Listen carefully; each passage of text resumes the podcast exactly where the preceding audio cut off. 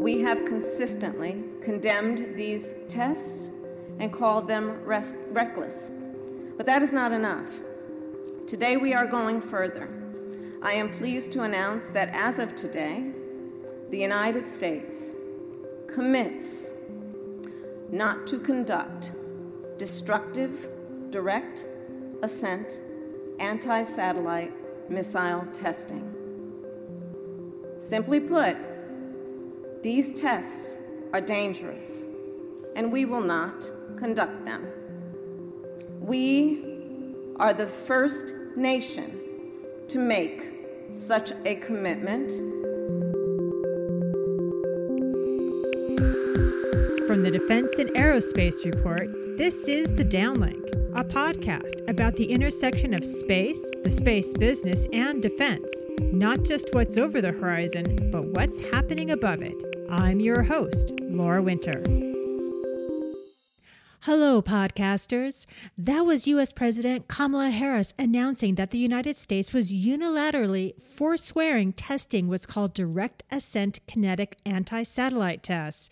Anti satellite weapons, or ASATs, come in various forms like jamming and lasing, which are usually not permanently destructive but rather temporarily disruptive. What the Vice President announced is a ban on the destructive kind called direct ascent this type of test, in general terms, means launching a land based missile to intercept a satellite on orbit. Both the missile and the satellite are traveling at supersonic speeds, and when they collide, it's pretty explosive. It creates an on orbit debris cloud that continues to travel at supersonic speeds. Think of it like shrapnel, and if this shrapnel comes in contact with other objects on orbit, it can do some damage. That's why on Saturday, the International Space Station was moved to a slightly higher orbit to avoid contact with shrapnel from Russia's November ASAT test. The United States, Russia, China, and India have all conducted these kinetic tests. I've done a number of episodes on ASATs and debris, and almost everyone in the space sector outside of China and Russia calls them irresponsible and dangerous.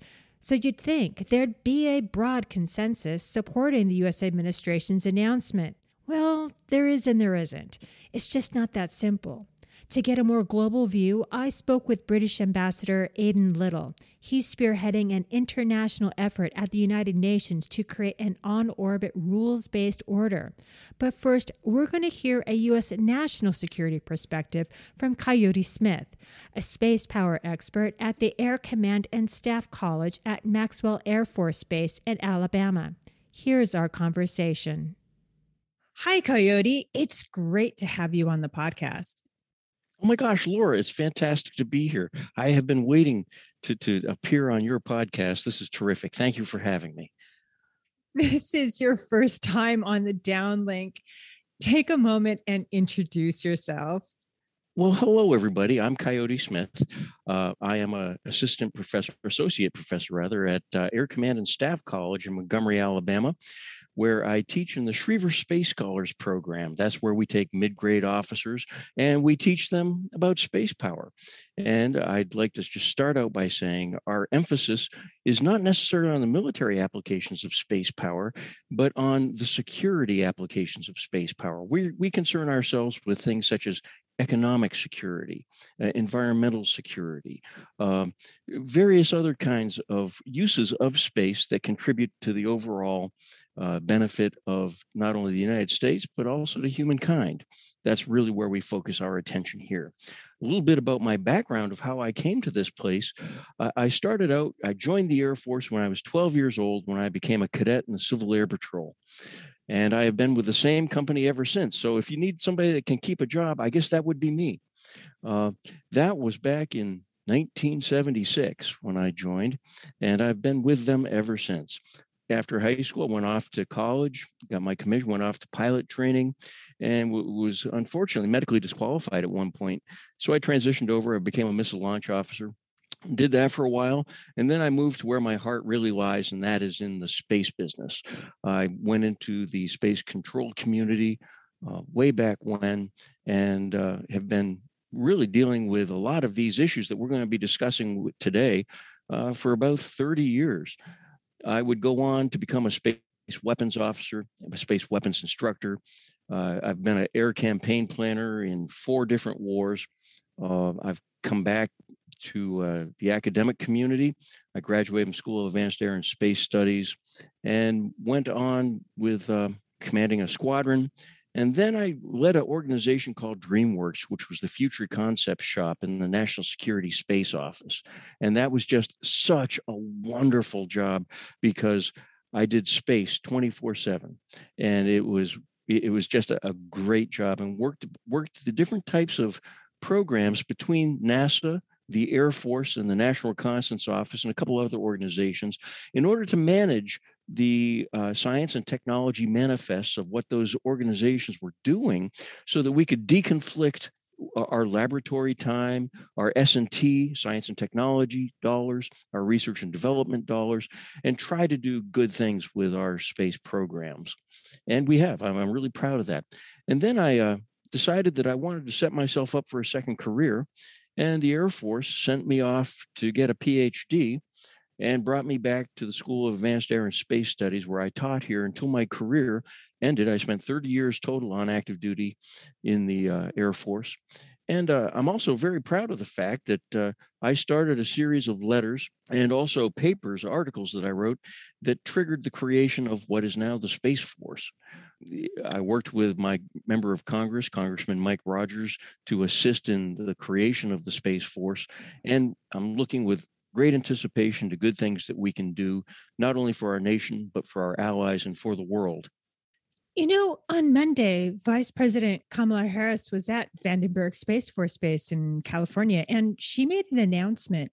Well, actually, there were two announcements. What were they? Well, you know, yes. And first, I, I, I should have started by saying that I am speaking of my own opinion. I am not representing the U.S. government or Air University or any constituency thereof. Um, I'm speaking in my role as an as an academic and uh, it, it, using my freedom of expression. And so, Kamala Harris uh, really surprised us. She made two announcements at Vandenberg Air Force Base. The first was that the United States w- would forswear testing of direct ascent anti satellite weapons that would impact satellites and cause debris. And that's a good thing. Um, most of us in the audience looked at each other and we're wondering, well, you know, we're actually not working on those types of systems. We're not looking at creating space debris. The second thing that Kamala Harris uh, announced was that the United States was going to actively participate in efforts to establish international norms for responsible spacefaring behavior. Uh, the goal, of course, the creation of customary law that over time will develop into maybe formal law in the international forum. Now, couple of things that stood out in our mind, while at first it occurred to us that we're not pursuing debris causing type of weaponry, uh, if the type of weaponry that, that we see on orbit is um, mostly electromagnetic jamming and lasing. That's the type of stuff. Temporary, oftentimes reversible, sometimes causing permanent damage. But really, uh, nobody has the interest in creating space debris uh, because space debris becomes like a minefield that everybody else's, everybody's satellites have to contend with. And in class, I typically teach that you know nobody's interested in creating space debris because Sailors know enough not to mine their own harbors, and soldiers know enough not to put mines in their own camps. These are just simple types of things that we do. So Kamala Harris's announcement was, on one hand, slightly unremarkable. Uh, but then when we sat there and we thought about the second and third order effects of her making that announcement, it kind of gave us some pause. Well, that all sounds good and interesting, but isn't leading the way to ensuring that space debris doesn't shred our on orbit space infrastructure, you know, a good thing? I mean, the White House says this initiative is supposed to address the ASAT tests that Russia and China conducted. I mean, interestingly enough, India wasn't included in that. I mean, it had a anti-satellite test, uh, Mission Shakti in 2019. But does this U.S. initiative to unilaterally ban itself from conducting destructive ASAT tests, I mean, does it really do what it says on the tin? Wow. You know, and here you come to uh, the second and third order effects of such an announcement. And, and this is really where we need to think about it. Initially, uh, as I said, you know, we're in full compliance with X. We're not on board with the idea of creating space debris. The United States really has only two examples of our actually doing on orbit testing. Back in 1985, we did an air launch from an F 15 fighter jet, which uh, launched a ASAT up into orbit and uh, destroyed one of our defunct satellites. And we learned a great deal from that experience. We did not really anticipate the permanence of space debris. And when I say permanent, it's not really permanent, it's just going to be up there for years or decades. But we also gave thought to, you know, there's probably a better way of actually doing that type of impact. Uh, you'll remember that in 2007, uh, the Chinese did their big ASAT test. They did it out at a great depth in space, around over 500 miles, and they spattered a satellite. And that's the best way to describe it. They spattered a satellite that sent thousands of pieces of debris into orbit that is still largely up there today. And we're having to contend with it all of these years later. It has driven maneuvers of not only uh, space station, but also of satellites and other objects on orbit. A year later, we did an, uh, what many people have called an ASAT test, but what we had, we had a satellite that was already in a very low orbit because it had failed to achieve its operational orbit due to a problem with its booster. And it was filled with hydrazine and other types of caustic chemicals. So, what we did is we waited for that satellite to come down into the lowest of possible orbits, and then we engaged it from behind. By engaging that satellite from behind and with a trajectory from above, when we impacted that, we pushed it more quickly along with all of the debris that would be created back down into the atmosphere. India learned a great deal. Now, a couple years ago, India did their ASAT test, and that is also the kind of engagement that they did. Wait for the satellite to get low in orbit, attack it from the rear from an above trajectory, and you minimize the creation of debris on orbit. The Chinese and Russian tests, no, especially the one that the Russians did last year. Uh, they did a head on engagement, causing that debris field to be put onto orbit for a long period of time. It's not good. Another thing that came to our mind after Vice President Harris's announcement is you know, the Russians and the Chinese have been talking about the prevention of the placement of weapons in outer space as one of their treaty initiatives in the United Nations. But we sure see an awful lot of hostile activity and space weapons development on their behalf. The other thing that stands out in our mind is why in the world would we make a unilateral declaration of not developing these ASATs when we could have diplomatically used that to trade away for some other improved situation in space. We gave away a bargaining chip and got nothing for it. Within a few days, the Russians went out and tested the latest advanced intercontinental ballistic missile. Uh, whether it's ballistic or not, I'm not even actually sure, but it's the Satan II missile. So we come out with this great announcement that says we're going to ban ASATs, and the Russians respond by testing a new nuclear weapon delivery system. Yeah, but I'd also like to say our confidence in treaty compliance by either the Chinese or the Russians is exceptionally low. When we deal with China, we're talking about a nation who has, what, 2 million Uyghurs in what have been described as concentration camps in their north northwest territory. We also see a China that goes out and tries to seize island chains from established nations who have long term claim on those chains by inventing their own islands. And of course, the Chinese promised that they would not weaponize those islands to the Obama administration. And then now you see that those islands are bristling with weapons. They even have, and I love this, they even have one island that they've made like this uh, James Bond subterranean sub pen that you see the submarine disappearing into the island. It's remarkable. And with regard to our Chinese great power competitors, uh, their performance in Ukraine has just been atrocious. If you want to ask about the reliability of the Russians to comply with the treaty, I wish you could interview the souls of those thousands of dead Ukrainians that the United Nations is finding thrown in trenches in that nation. So, you know, I'm not really sure that we could ever count on Russia or China not using direct ascent or even co-orbital ASATs that would spatter satellites again and create large debris fields in war.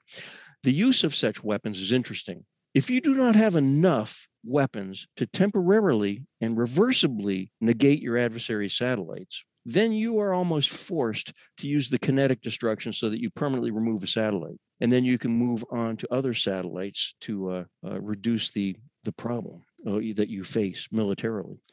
Yeah. So but giving I, giving I, away a, a i'm sorry oh oh no i'm just saying i don't mean to be a pill but you know there there is a strong argument with a lot of political support that if you want to change space behavior even even if the russians and the chinese will be difficult to drag along and and to change any kind of behavior such as reducing orbital debris i mean don't you have to not only talk the talk but walk the walk you know lead by example i mean what's wrong with that be the change in the world you want to see.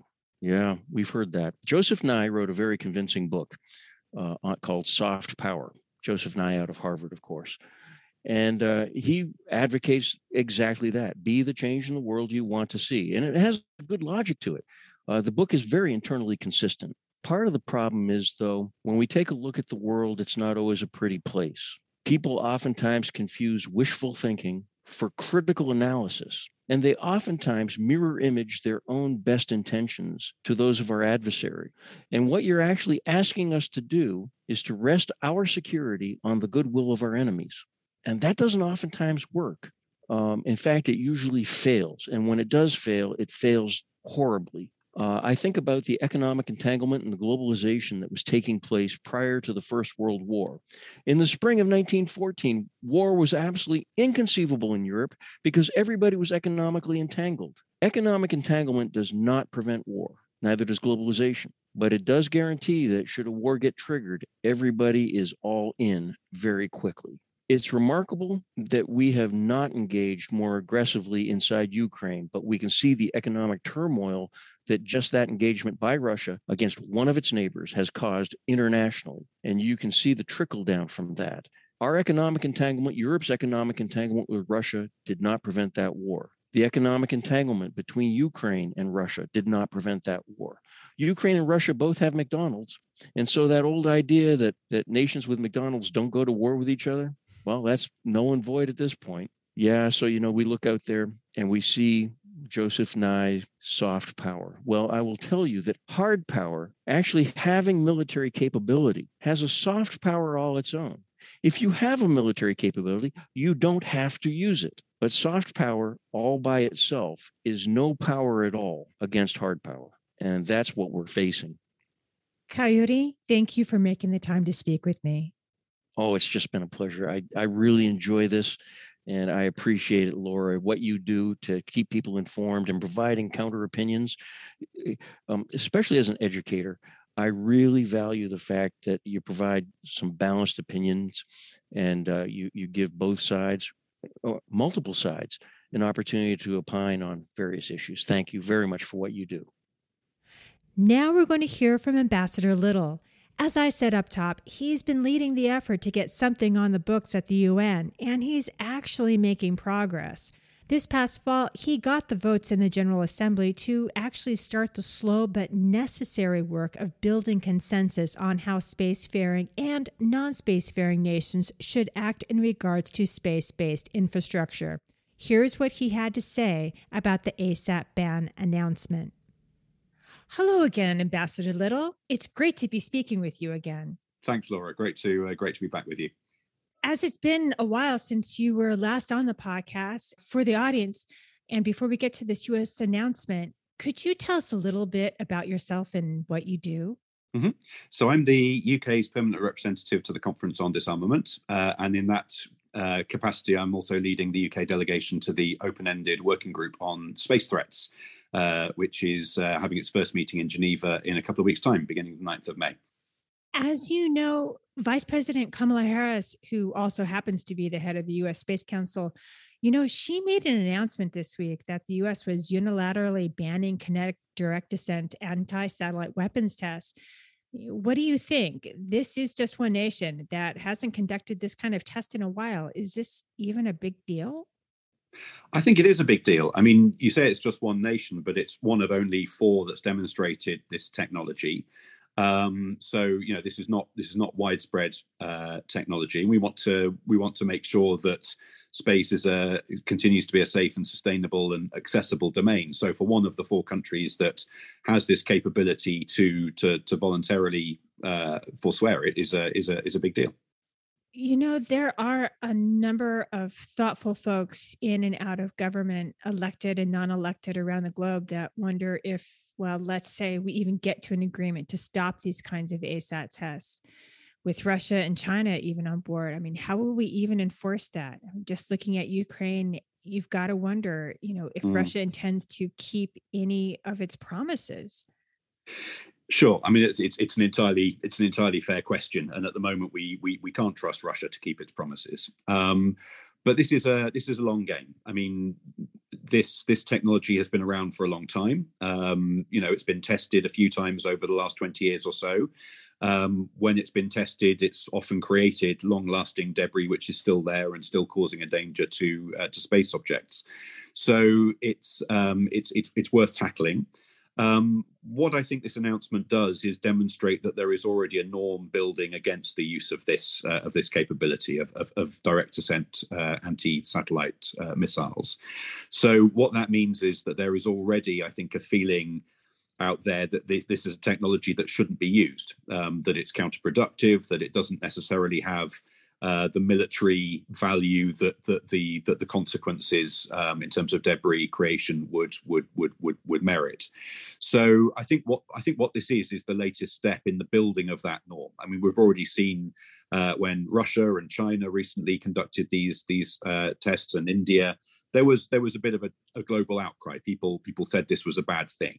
I think the US taking this step and as a matter of policy saying we're not going to do this anymore, I think that's a recognition that this is growing into a norm, into a taboo, if you like, against this this technology. So you know, I hope over the next few years more and more countries will will will make the same promise, and eventually that will grow into something that you might be able to enshrine in a, in a legal agreement. But I think you know when when countries like the US and then hopefully India, China, and and eventually Russia uh, do the same, that that's that's that's that's powerful countries coming together saying that this is this is a technology um, whose whose costs don't don't justify the uh, uh, don't justify the, the use of it. How do you think having the US, um, which is one of the four nations that has tested this type of technology in the past, not recently, but it has done it, uh, to come out and and you know say this is in an effort to support norms of behavior in space. I mean, does it really make a difference? I mean, you are going to be opening this um, open working group with a myriad of nations, some of which aren't even spacefaring you know how does it affect those kinds of talks um, so I, I, think it's a huge um, boost for these for these talks as they begin in a couple of weeks. That's partly, as I say, because this process is all about building norms and about crystallizing norms and norms of behavior that might eventually turn into into legally binding agreements, which is what a lot of countries want. So I think a lot of countries going into this, seeing the US, the major spacefaring power, making this sort of announcement, that's that's a that's a big signal of intent from the US, and it's I think will give a lot of people uh, the assurance that this is really a serious process, that this can lead to real change. I think the other thing that's important is that is that the creation of debris is something that's really important to a lot of countries. Only four countries have demonstrated um, direct ascent ASAT technology. But as I say, those tests create a lot of debris, and it's debris in orbits which a lot of countries either have objects in or have the aspiration to launch objects into. And so I think when they see countries like the US saying, you know, we we know this is we know that the question of debris is important for you as as as new or as spacefaring powers, I think that's a real a, a really important signal again that this is something that the US takes seriously and that there is real benefit in for for countries that don't have that technology um, that there's something in it for everybody do you think that it would actually allow other nations in a sense to to come on board in supporting norms of space behavior? I mean if you have such a large country saying hey we're going to give up something that we find to be destructive but it was useful for us so we're going to give it up i mean does it does it lend itself to giving more support towards um, and giving cover to uh, smaller nations that may have found it difficult to support such um, an effort before Yeah, I think so. Well, as I say, hopefully this by, by the US going first, that will really provide leadership in terms of the countries that do have that sort of technology or uh, are developing or capable of developing that technology. But I think what it'll do for most countries, most of the the other you know 150 plus countries in the world who who don't have that aspiration, I think it will say to them that this is a serious process. This open ended working group can lead to uh, agreements on behavior in space that will be in everybody's interests and that, that will keep space open and, and, accessible to all and safe and secure. Um, so I, I, think it's a really powerful message, and I think having the US, you know, go first, I think is is a real, it's a it's a, it's a really it's a really strong sign of leadership from the US, which which I think will uh, will set this process off on a really good note. What are the next steps then? You know, how can we truly ensure that these types of tests are truly stopped once and for all? Or is that even possible? It's definitely possible, yeah, and I, I, think in some ways it's it's it's sort of low hanging fruit, if you want to call it that. It's it's something that I think you know it's it's easily definable. Everybody knows what this technology is, what it can do. It's it's very obvious if you do it. I mean, you asked earlier about enforcement. If if a country does test an ASAT uh, missile and, and does destroy something in space, everybody can see it. Uh, there's no there's no worry about verification or anything like that, and, and, and everyone everyone can see who who did it as well. So it's it, it's something that's that's quite easy to do in, in sort of technical and legal terms. What we're hoping is that this four week uh, this this open ended working group, which will meet for four weeks over the next two years, will lead to a, a, a set of recommendations back to the UN General Assembly uh, next summer and we we very much hope that this could be this could be one of them. This could be the first one in the list, really. And uh, as such, it could be something that the General Assembly could endorse, and as I say, could could lead quite quickly, hopefully, to a legally binding instrument if uh, if enough countries think this is valuable and, and and want to get on board themselves. Aidan, thank you so much for your time. You're very welcome. Thanks for having me back.